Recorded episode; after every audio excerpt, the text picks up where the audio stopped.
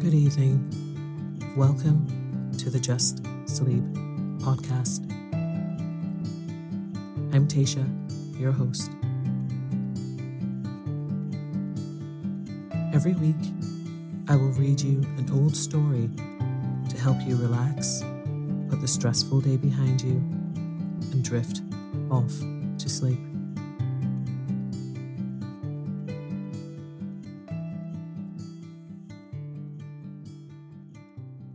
Occasionally, we will run ads in order to cover the costs of the production of the podcast. Rest assured, there will be no ads during or after the story. If you prefer an ad free and intro free show, you can join Just Sleep Premium. Visit justsleeppodcast.com slash support for more information. I'm Sandra, and I'm just the professional your small business was looking for. But you didn't hire me because you didn't use LinkedIn jobs. LinkedIn has professionals you can't find anywhere else, including those who aren't actively looking for a new job but might be open to the perfect role, like me. In a given month, over 70% of LinkedIn users don't visit other leading job sites. So if you're not looking on LinkedIn, you'll miss out on great candidates like Sandra. Start hiring professionals like a professional. Post your free job on linkedin.com/people today. Ready to pop the question? The jewelers at BlueNile.com have got sparkle down to a science with beautiful lab-grown diamonds worthy of your most brilliant moments. Their lab-grown diamonds are independently graded and guaranteed identical to natural diamonds, and they're ready to ship to your door. Go to BlueNile.com and use promo code LISTEN to get $50 off your purchase of $500 or more. That's code LISTEN at BlueNile.com for $50 off. BlueNile.com code LISTEN. Hey, I'm Ryan Reynolds. At Mint Mobile, we like to do the opposite of what Big Wireless does. They charge you a lot, we charge you a little. So naturally, when they announced they'd be raising their prices due to inflation, we decided to deflate our prices due to not hating you. That's right. We're cutting the price of Mint Unlimited from $30 a month to just $15 a month. Give it a try at mintmobile.com slash switch. $45 upfront for three months plus taxes and fees. Promo rate for new customers for limited time. Unlimited more than 40 gigabytes per month. Slows. Full terms at mintmobile.com. Many of us have those stubborn pounds that seem impossible to lose, no matter how good we eat or how hard we work out. My solution is PlushCare. PlushCare is a leading telehealth provider with doctors who are there for you day and night to partner with you in your weight loss journey. They can prescribe FDA-approved weight loss medications like Wegovy and Zepbound for those who qualify. Plus, they accept most insurance plans. To get started, visit plushcare.com slash weight loss. That's plushcare.com slash weight loss.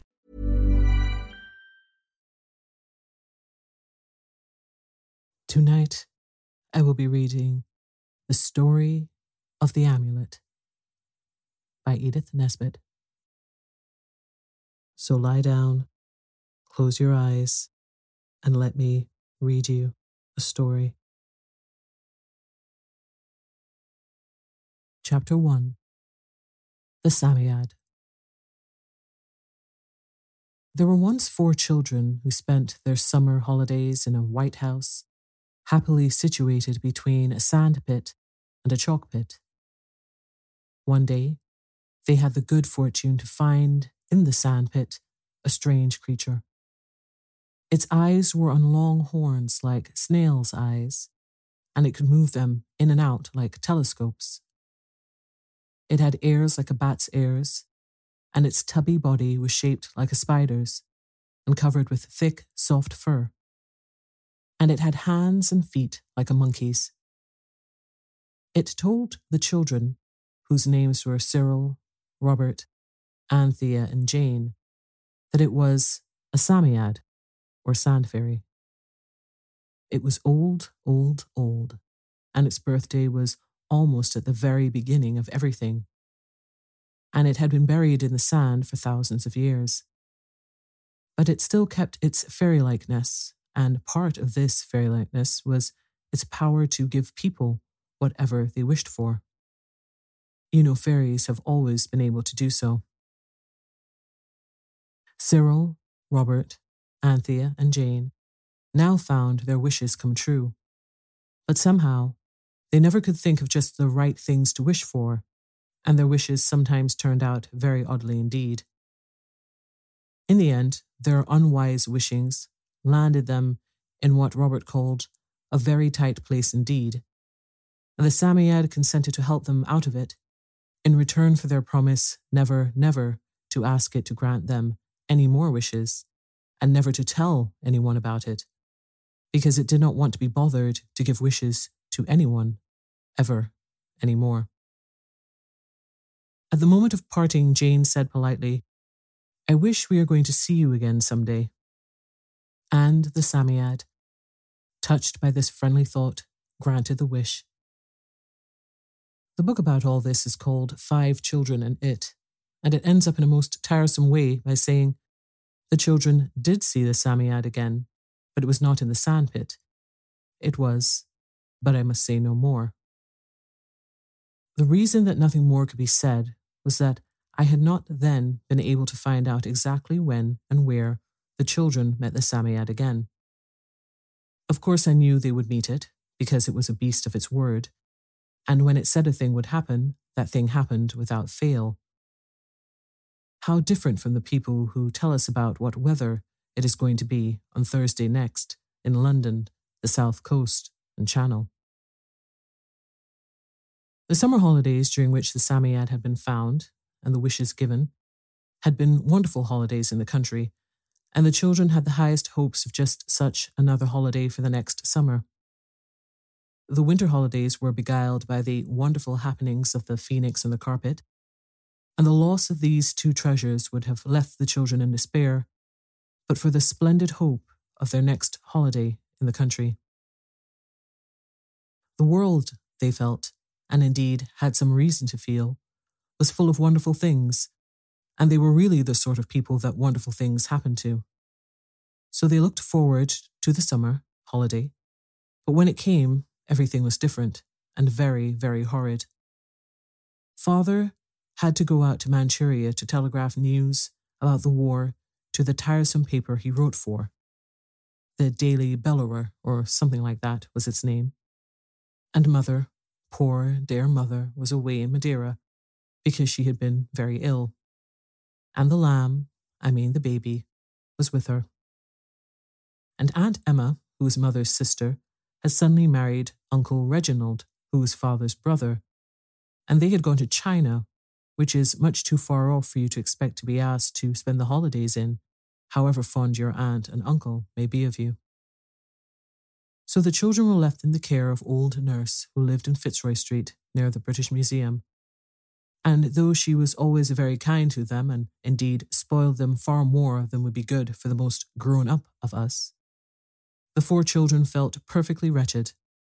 And when the cab had driven off with father and his boxes and guns and the sheepskin, with blankets and the aluminum mess kit inside it, the stoutest heart quailed, and the girls broke down altogether and sobbed in each other's arms, while the boys each looked out of one of the long, gloomy windows of the parlour and tried to pretend that no boy would be such a muff as to cry.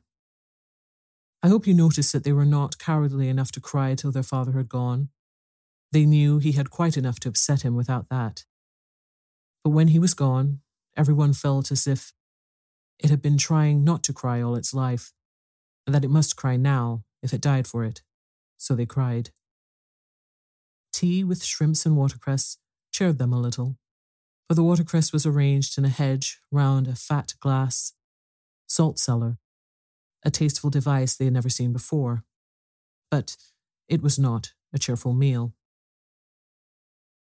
After tea, Anthea went up to the room that had been father's, and when she saw how dreadfully he wasn't there, and remembered how every minute was taking him further and further from her, and nearer and nearer to the guns of the Russians, she cried a little more. Then she thought of mother, ill and alone, and perhaps at that very moment wanting a little girl to put eau de cologne on her head and make her sudden cups of tea, and she cried more than ever. And then she remembered what mother had said the night before she went away about Anthea being the eldest girl and about trying to make the others happy and things like that. So she stopped crying and thought instead. And when she had thought as long as she could bear, she washed her face and combed her hair and went down to the others, trying her best to look as though crying were an exercise she had never even heard of.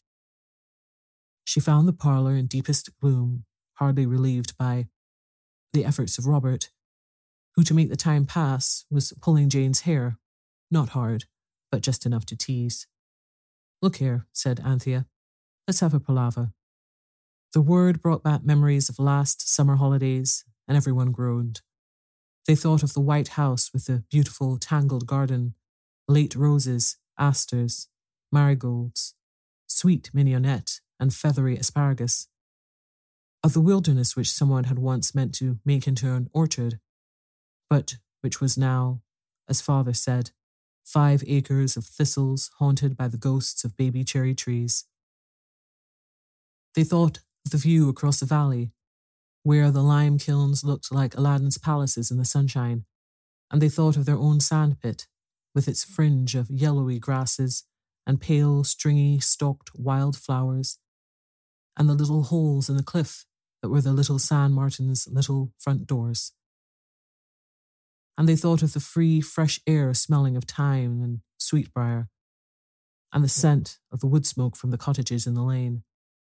And they looked around old nurse's stuffy parlour, and Jane said, Oh, how different it all is. It was. Old nurse had been in the habit of letting lodgings till father gave her the children to take care of, and her rooms were furnished for letting. Now, it is a very odd thing that no one ever seems to furnish a room for letting in a bit the same way as one would furnish it for living in. This room had heavy, dark red stuff curtains, the colour that blood would not make a stain on, with coarse lace curtains inside. The carpet was yellow and violet, with bits of grey and brown oilcloth in odd places. The fireplace had shavings and tinsel in it. There was a very varnished mahogany chiffonier or sideboard with a lock that wouldn't catch. There were hard chairs, far too many of them, all of which sloped the wrong way. The table wore a cloth of a very cruel green colour with a yellow chain stitch pattern round it. Over the fireplace was a looking glass that made you look much uglier than you really were, however plain you might be to begin with. Then there was a mantel board with maroon plush and wool fringe that did not match the plush. A dreary clock, like a black marble tomb. It was as silent as the grave, too, where it had long since forgotten how to tick. And there were painted glass vases that never had any flowers in it, and a painted tambourine that no one ever played, and painted brackets with nothing on them. There were two books last December's Bradshaw and an odd volume of Plumridge's commentary on Thessalonians. There were, but I cannot dwell longer on this painful picture. It was indeed, as Jane said, very different. Let's have a palaver, said Anthea again. What about? said Cyril, yawning. There's nothing to have anything about, said Robert, kicking the leg of the table miserably. I don't want to play, said Jane, and her tone was grumpy. Anthea tried very hard not to be cross. She succeeded. Look here, she said. Don't think I want to be preachy or a beast in any way, but I want to, what father calls, define the situation. Do you agree? Fire ahead, said Cyril, without enthusiasm. Well then, we all know the reason we're staying here is because Nurse couldn't leave her house on account of the poor, learned gentleman on the top floor. And there was no one else father could entrust to take care of us. And you know it's taken a lot of money. Mother's going to Madeira to be made well. Jane sniffed miserably. Yes, I know, said Anthea in a hurry. But don't let's think about how horrid it all is. I mean, we can't go to things that cost a lot, but we must do something. And I know there are heaps of things you can see in London without paying for them, and I thought we'd go and see them. We're all quite old now, and we haven't got the lamb. Jane sniffed harder than before. I mean, no one can say no because of him, dear pet. And I thought we must get nurse to see how old we are.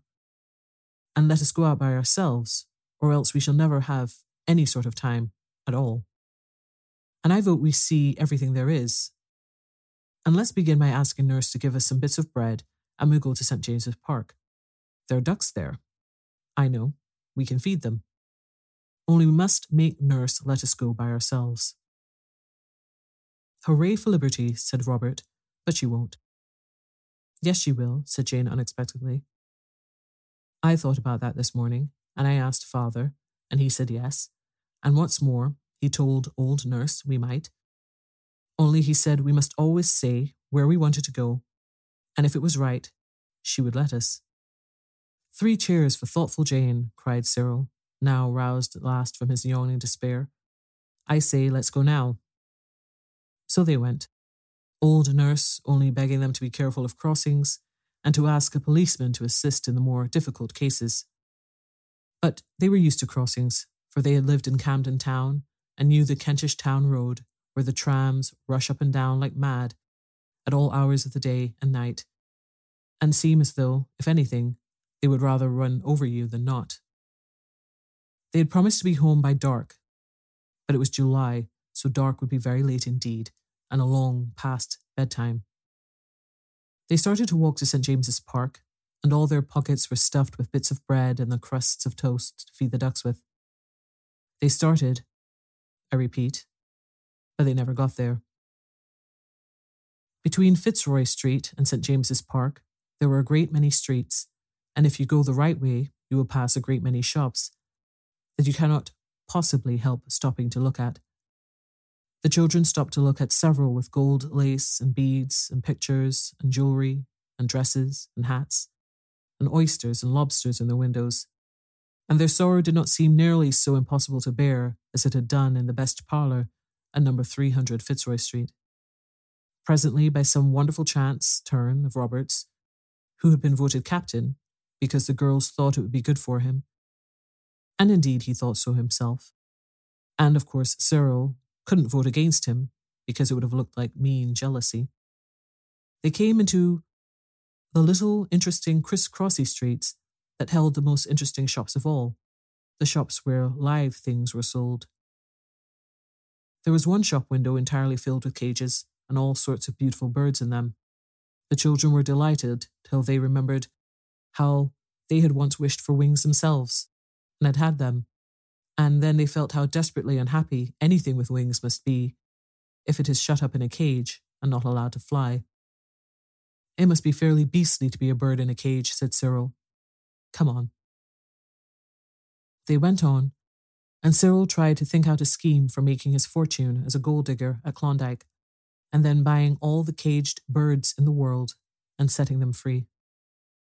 Then they came to a shop that sold cats, but the cats were in cages, and the children could not help wishing someone would buy all the cats and put them on hearthrugs, which are the proper places for cats. And then there was the dog shop, and that was not a happy thing to look at either, because all the dogs were chained or caged. And all the dogs, big and little, looked at the four children with sad, wistful eyes and wagged beseeching tails, as if they were trying to say, Buy me, buy me, and let me go for a walk with you. Oh, do buy me, and buy my poor brothers too. They almost said it plain to the air as they whined, all but one big Irish terrier, and he growled when Jane patted him. Grr, he seemed to say, as he looked at them from the back corner of his eye, you won't buy me. Nobody will. I don't know that the children would have understood all this. Only once they had been in a besieged castle, so they knew how hateful it is to be kept in when you want to get out. Of course, they could not buy any of the dogs. They did, indeed, ask the price of a very, very small dog, and it was £65. But that was because it was a Japanese toy spaniel, like the Queen once had her portrait painted with when she was only Princess of Wales. But the children thought if the smallest was all that money, the biggest would run into thousands, so they went on. And they did not stop at any more cat or dog or bird shops, but passed them by. And at last, they came to a shop that seemed as though it only sold creatures that did not much mind where they were, such as goldfish and white mice, aquarium beasts, and lizards, and toads, and hedgehogs, and tortoises, and tame rabbits, and guinea pigs. And there they stopped for a long time and fed the guinea pigs with bits of bread through the cage bars, and wondered whether it would be possible to keep a sandy coloured double lop in the basement of the house in Fitzroy Street. I don't suppose old nurse would mind very much, said Jane. Rabbits are almost awfully tame sometimes. I expect it would know her voice and follow her all about. She'd tumble over it twenty times a day, said Cyril. Now a snake. There aren't any snakes, said Robert hastily. And besides, I never could cotton to snakes somehow. I wonder why. Worms are as bad, said Anthea, and eels, and slugs. I think it's because we don't like things that haven't got legs. Father says snakes have got legs hidden away inside of them, said Robert. Yes, and he says we've got tails hidden away inside us. But it doesn't either of it come to anything, really, said Anthea.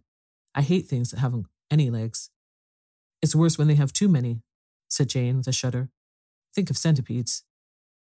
They stood there on the pavement, a cause of some inconvenience to the passers by, and thus beguiled the time with conversation. Cyril was leaning his elbow on the top of a hutch that seemed empty when they inspected the whole edifice of hutches one by one, and was trying to awaken the interest of a hedgehog that had curled itself into a ball earlier in the interview. When a small, soft voice just below his elbow said, quietly, plainly, and quite unmistakably, not in any squeak or whine that had to be translated, but in downright common English, Buy me. Do please buy me. Cyril started as though he had been pinched and jumped a yard away from the hutch. Come back, oh, come back, said the voice rather loudly, but still softly. Stoop down and pretend to be tying up your bootlace. I see it's undone, as usual. Cyril mechanically obeyed. He knelt on one knee on the dry, hot, dusty pavement, peered into the darkness of the hutch, and found himself face to face with the Psammead. It seemed much thinner than when he had last seen it. It was dirty and dusty, and its fur was untidy and ragged. It had hunched itself up into a miserable lump, and its long snail's eyes were drawn in quite tight so that they hardly showed at all. Listen, said the Psammead, in a voice that sounded as though it would cry in a minute. I don't think the creature who keeps this shop will ask a very high price for me. I've bidden him more than once, and I've made myself look as common as I can. He's never had a glance from my beautiful, beautiful eyes.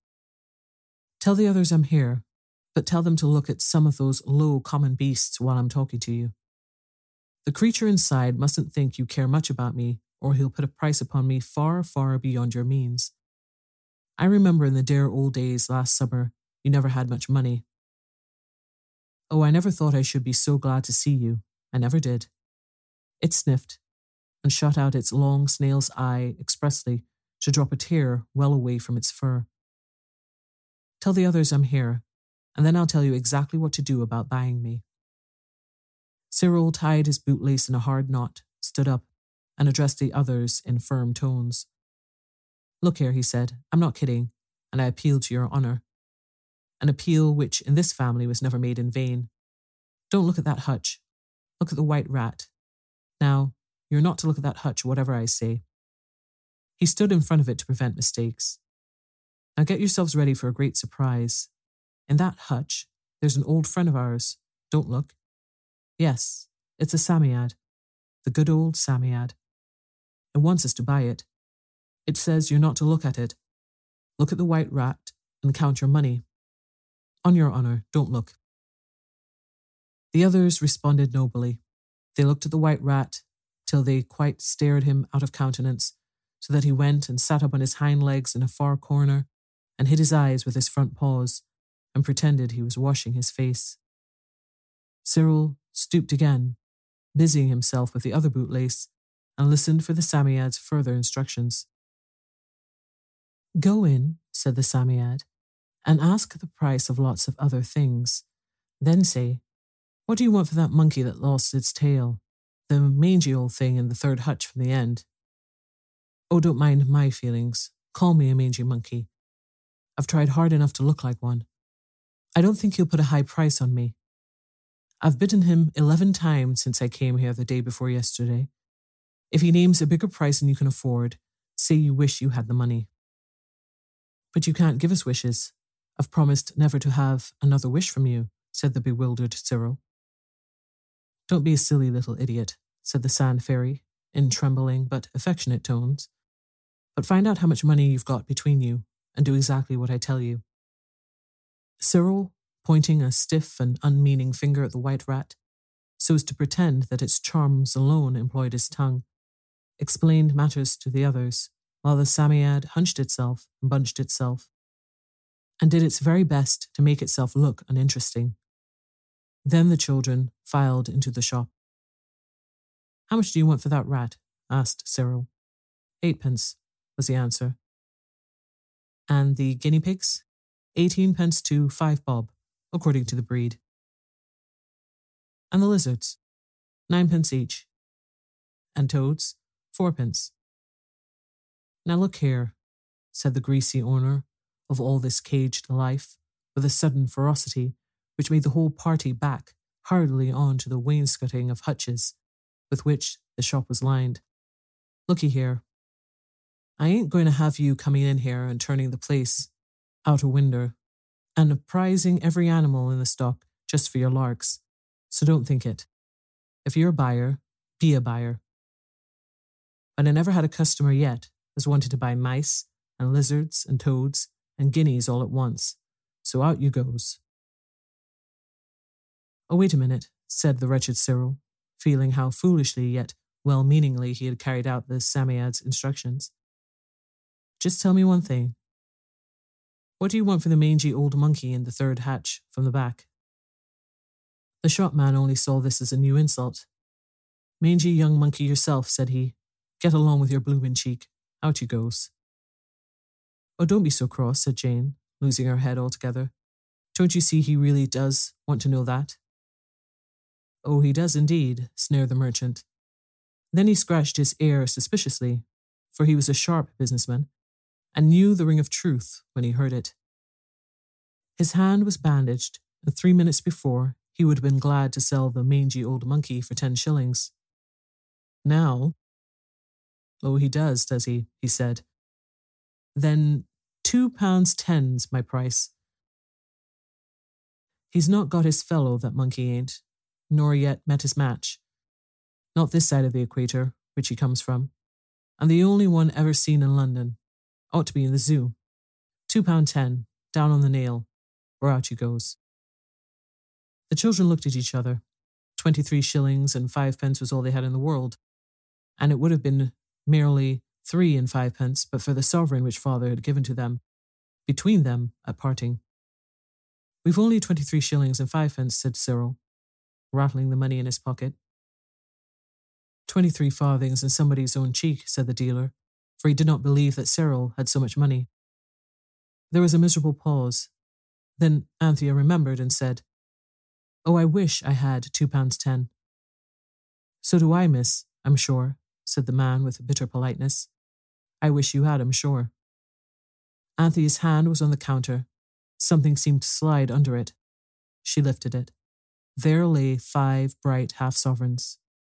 Why, I have got it after all, she said. Here's the money. Now let's have the Sammy, the monkey, I mean. The dealer looked hard at the money, but he made haste to put it in his pocket. I only hope you come by it honest, he said, shrugging his shoulders. He scratched his ear again. Well, he said, I suppose I must let you have it, but it's worth trouble the money. So it is. He slowly led the way out to the hutch, opened the door gingerly, and made a sudden, fierce grab at the Psammead, which the Psammead acknowledged in one last, long, lingering bite. Here, take the brute, said the shopman, squeezing the Psammead so tight that he nearly choked it. It's bit me to the marrow, it have. The man's eyes opened as Anthea held out her arms. Don't blame me if it tears your face off its bones, he said, and the Psammead made a leap from his dirty hands, and Anthea caught it in hers, which were not very clean, certainly, but at any rate were soft, and held it kindly and closely. But you can't take it home like that, Cyril said, We shall have a crowd after us. And indeed, two errand boys and a policeman had already collected. I can't give you nothing, only a paper bag, like what we put the tortoises in, said the man, grudgingly. So the whole party went into the shop, and the shopman's eyes nearly came out of his head when, having given Anthea the largest paper bag he could find, he saw her hold it open and the Psammead carefully creep into it. Well, he said, perhaps you've met the brute before. Yes, said Cyril, affably. He's an old friend of ours. If I'd known that, the man rejoined, you shouldn't have had him under twice the money. However, he added, as the children disappeared, I ain't done so bad, seeing as I only gave five bod for the beast. And then there's the bites to take into account. The children, trembling in agitation and excitement, carried home the Psammead, trembling in its paper bag. When they got it home, Anthea nursed it and stroked it, and would have cried over it if she hadn't remembered how it hated to be wet. When it recovered enough to speak, it said, Get me sand, silver sand from the oil and colour shop, and get me plenty. They got the sand, and they put it and the Psammead in the round bath together, and it rubbed itself, and rolled itself, and shook itself, and scraped itself, and scratched itself, and preened itself, till it felt clean and comfy, and then it scrambled a hasty hole in the sand and went to sleep in it.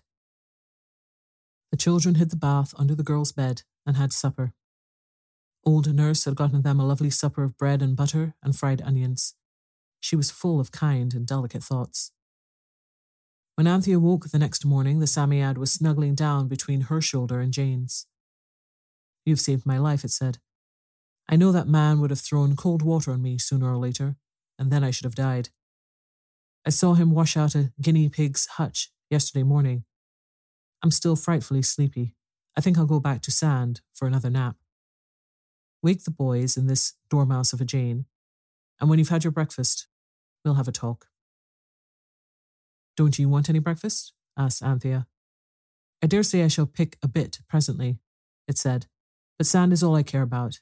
It's meat and drink to me, and coals and fire, and wife and children. With these words, it clambered down by the bedclothes and scrambled back into the bath, where they heard it scratching itself out of sight. Well, said Anthea, anyhow, our holidays won't be dull now. We found the Psammead again. No, said Jane, beginning to put on her stockings. We shan't be dull, but it'll only be like having a pet dog now it can't give us wishes. Oh, don't be so discontented, said Anthea. If it can't do anything else, it can tell us about megatheriums and things. Good night.